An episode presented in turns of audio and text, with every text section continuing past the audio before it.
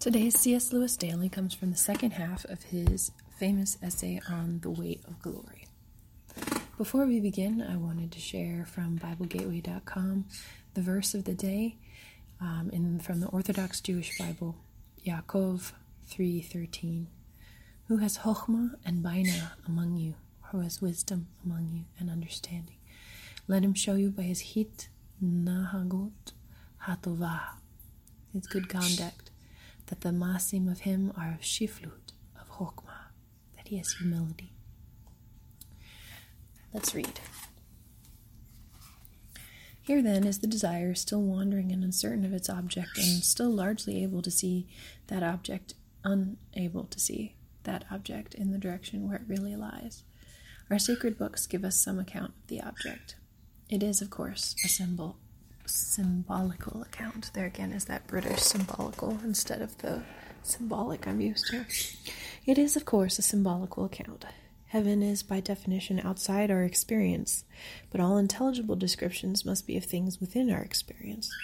The scripture picture of heaven is therefore just as symbolical as the picture which our desire unaided invents for itself.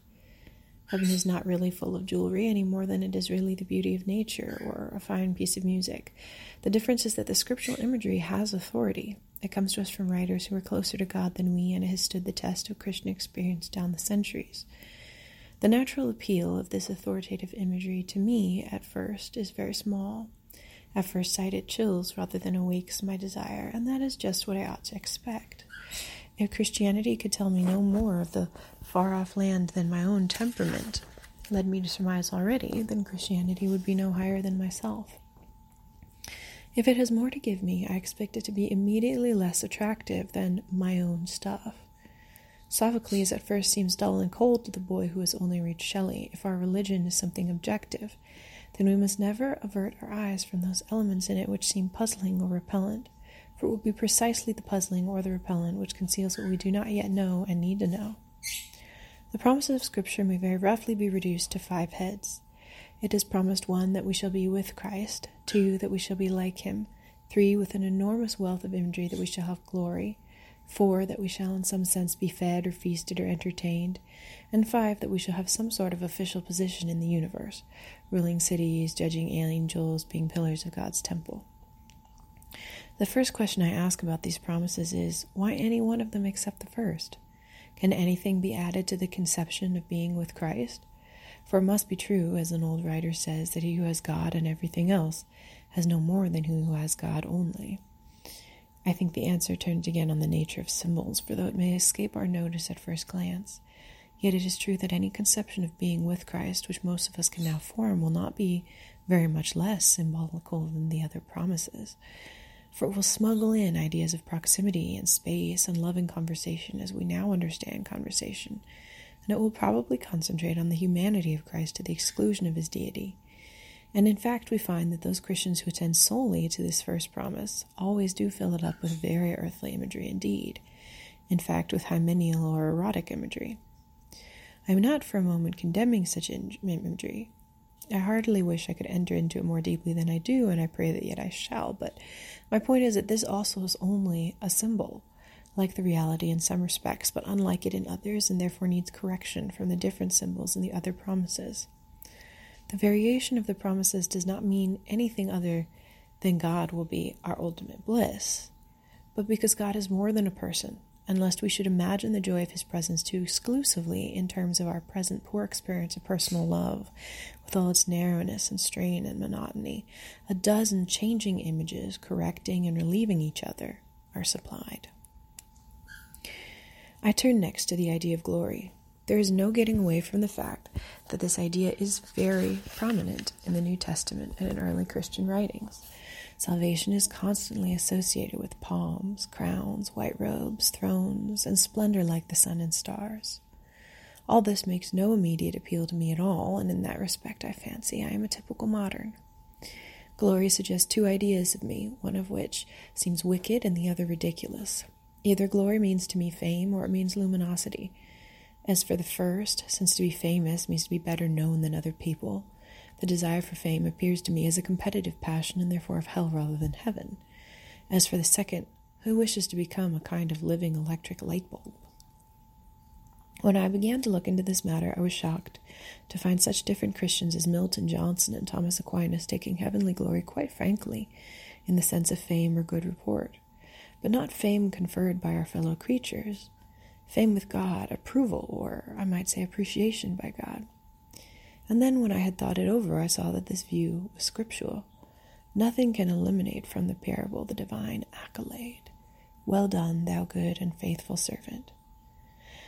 With that, a good deal of what I had been thinking all my life fell down like a house of cards. I suddenly remembered that no one can enter heaven except as a child, and nothing is so obvious in a child, not in a conceited child, but in a good child, as its great and undisguised pleasure in being praised. Not only in a child either, but even in a dog or a horse.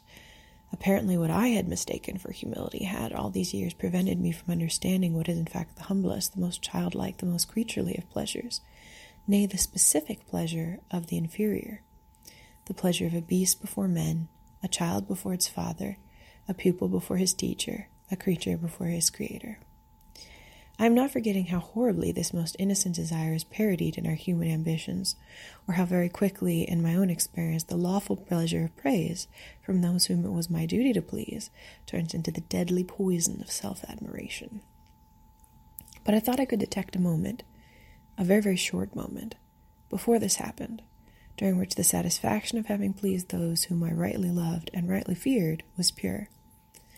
And that is enough to raise our thoughts to what may happen when the redeemed soul, beyond all hope and nearly beyond belief, learns at last she is pleased whom she him whom she was created to please. There will be no room for vanity then. She will be free from the miserable illusion that it is her doing, with no taint of what we shall now call self approval, She'll most innocently rejoice in the thing that God has made her to be.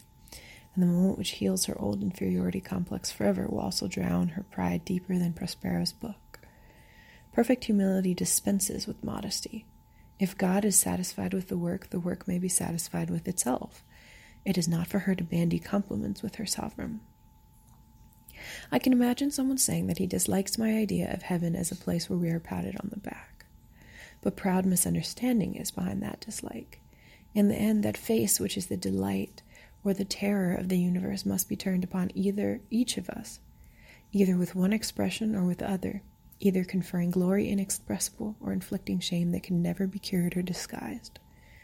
I read in a periodical the other day that the fundamental thing is how we think of God. It is not.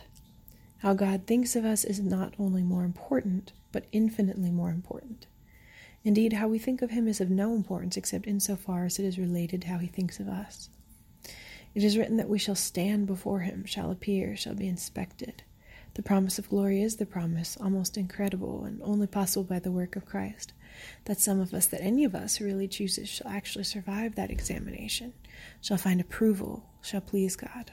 To please God, to be a real ingredient in the divine happiness to be loved by God, not merely pitied, but delighted in as an artist delights in his work or a father in a son.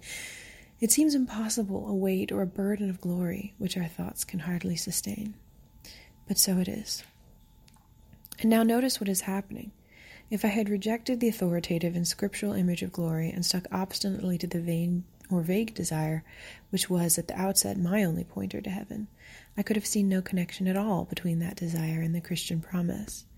But now, Having followed up what seems puzzling and repellent in the sacred books, I find to my great surprise, looking back, that the connection is perfectly clear. Glory, as Christianity teaches me to hope for it, turns out to satisfy my original desire, and indeed to reveal an element in that desire which I had not noticed. By ceasing for a moment to consider my own wants, I have begun to learn better what I really wanted. I love that sentence. By ceasing for a moment to consider my own wants, I've begun to learn better what I really wanted. When I attempted a few minutes ago to describe our spiritual longings, I was omitting one of their most curious characteristics. We usually notice it just as the moment of vision dies away, as the music ends, or as the landscape loses its celestial life. What we feel then has been described by Keats as the journey homeward to habitual self. You know what I mean. For a few minutes, we've had the illusion of belonging to that world. Now we wake to find that it is no such thing. We have been mere spectators. Beauty has smiled, but not to welcome us. Her face was turned in our direction, but not to see us. We have not been accepted, welcomed, or taken into the dance. We may go where we please. We may stay if we can. Nobody marks us. A scientist may reply that since most of the things we call beautiful are inanimate, it is not very surprising they take no notice of us. That, of course, is true. It is not the physical objects that I am speaking of, but that indescribable something of which they become for a moment the messengers. And part of the bitterness which mixes with the sweetness of that message is due to the fact that it so seldom seems to be a message intended for us, but rather something we have overheard by bitterness, I mean pain, not resentment. We should hardly dare to ask that any notice be taken of ourselves, but we pine.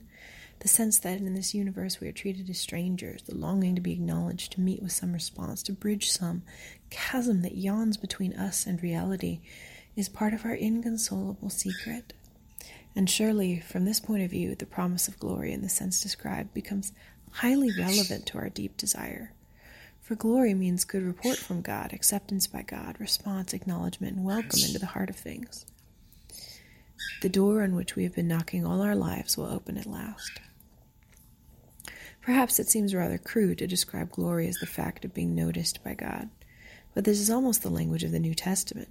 St. Paul promises to those who love God not, as we shall expect, that they will know him, but that they will be known by him. 1 Corinthians 8 3. It is a strange promise. Does not God know all things at all times? But it is dreadfully re echoed in another passage of the New Testament. There we are warned that it may happen to any one of us to appear at last before the face of God and hear only the appalling words, I never knew you, depart from me. In some sense, as dark to the intellect as it is unendurable to the feelings, we can be both banished from the presence of Him who is present everywhere and erased from the knowledge of Him who knows all we can be left utterly and absolutely outside, repelled, exiled, estranged, finally and unspeakably ignored. On the other hand, we can be called in, welcomed, received, acknowledged. We walk every day on the razor edge between these two incredible possibilities. I will pause there for today, and tomorrow we will finish the rest of the essay. It is good to contemplate the darker side of things, not with anxiety, but with confidence that, having confessed and joined ourselves to the Mashiach and pledged him our loyalty as the knights of old might have pledged it to a king, and pledged him our love as a married person pledges to someone else. And of course, that it is not that pledge that saves us, but his undying love for us in his dying. What a beautiful paradox he is. Hope that you enjoyed today's C.S. Lewis Daily. Remember that this episode, as always, is brought to you by Prometheus Studies by Jen Finelli. 20 or 30 tiny little meditations on the world around us. You can find it by searching Prometheus Studies, Finding God in Parabolas, Tarantulas, and Mario by Jen Finelli. I wish you the loveliest day. Goodbye.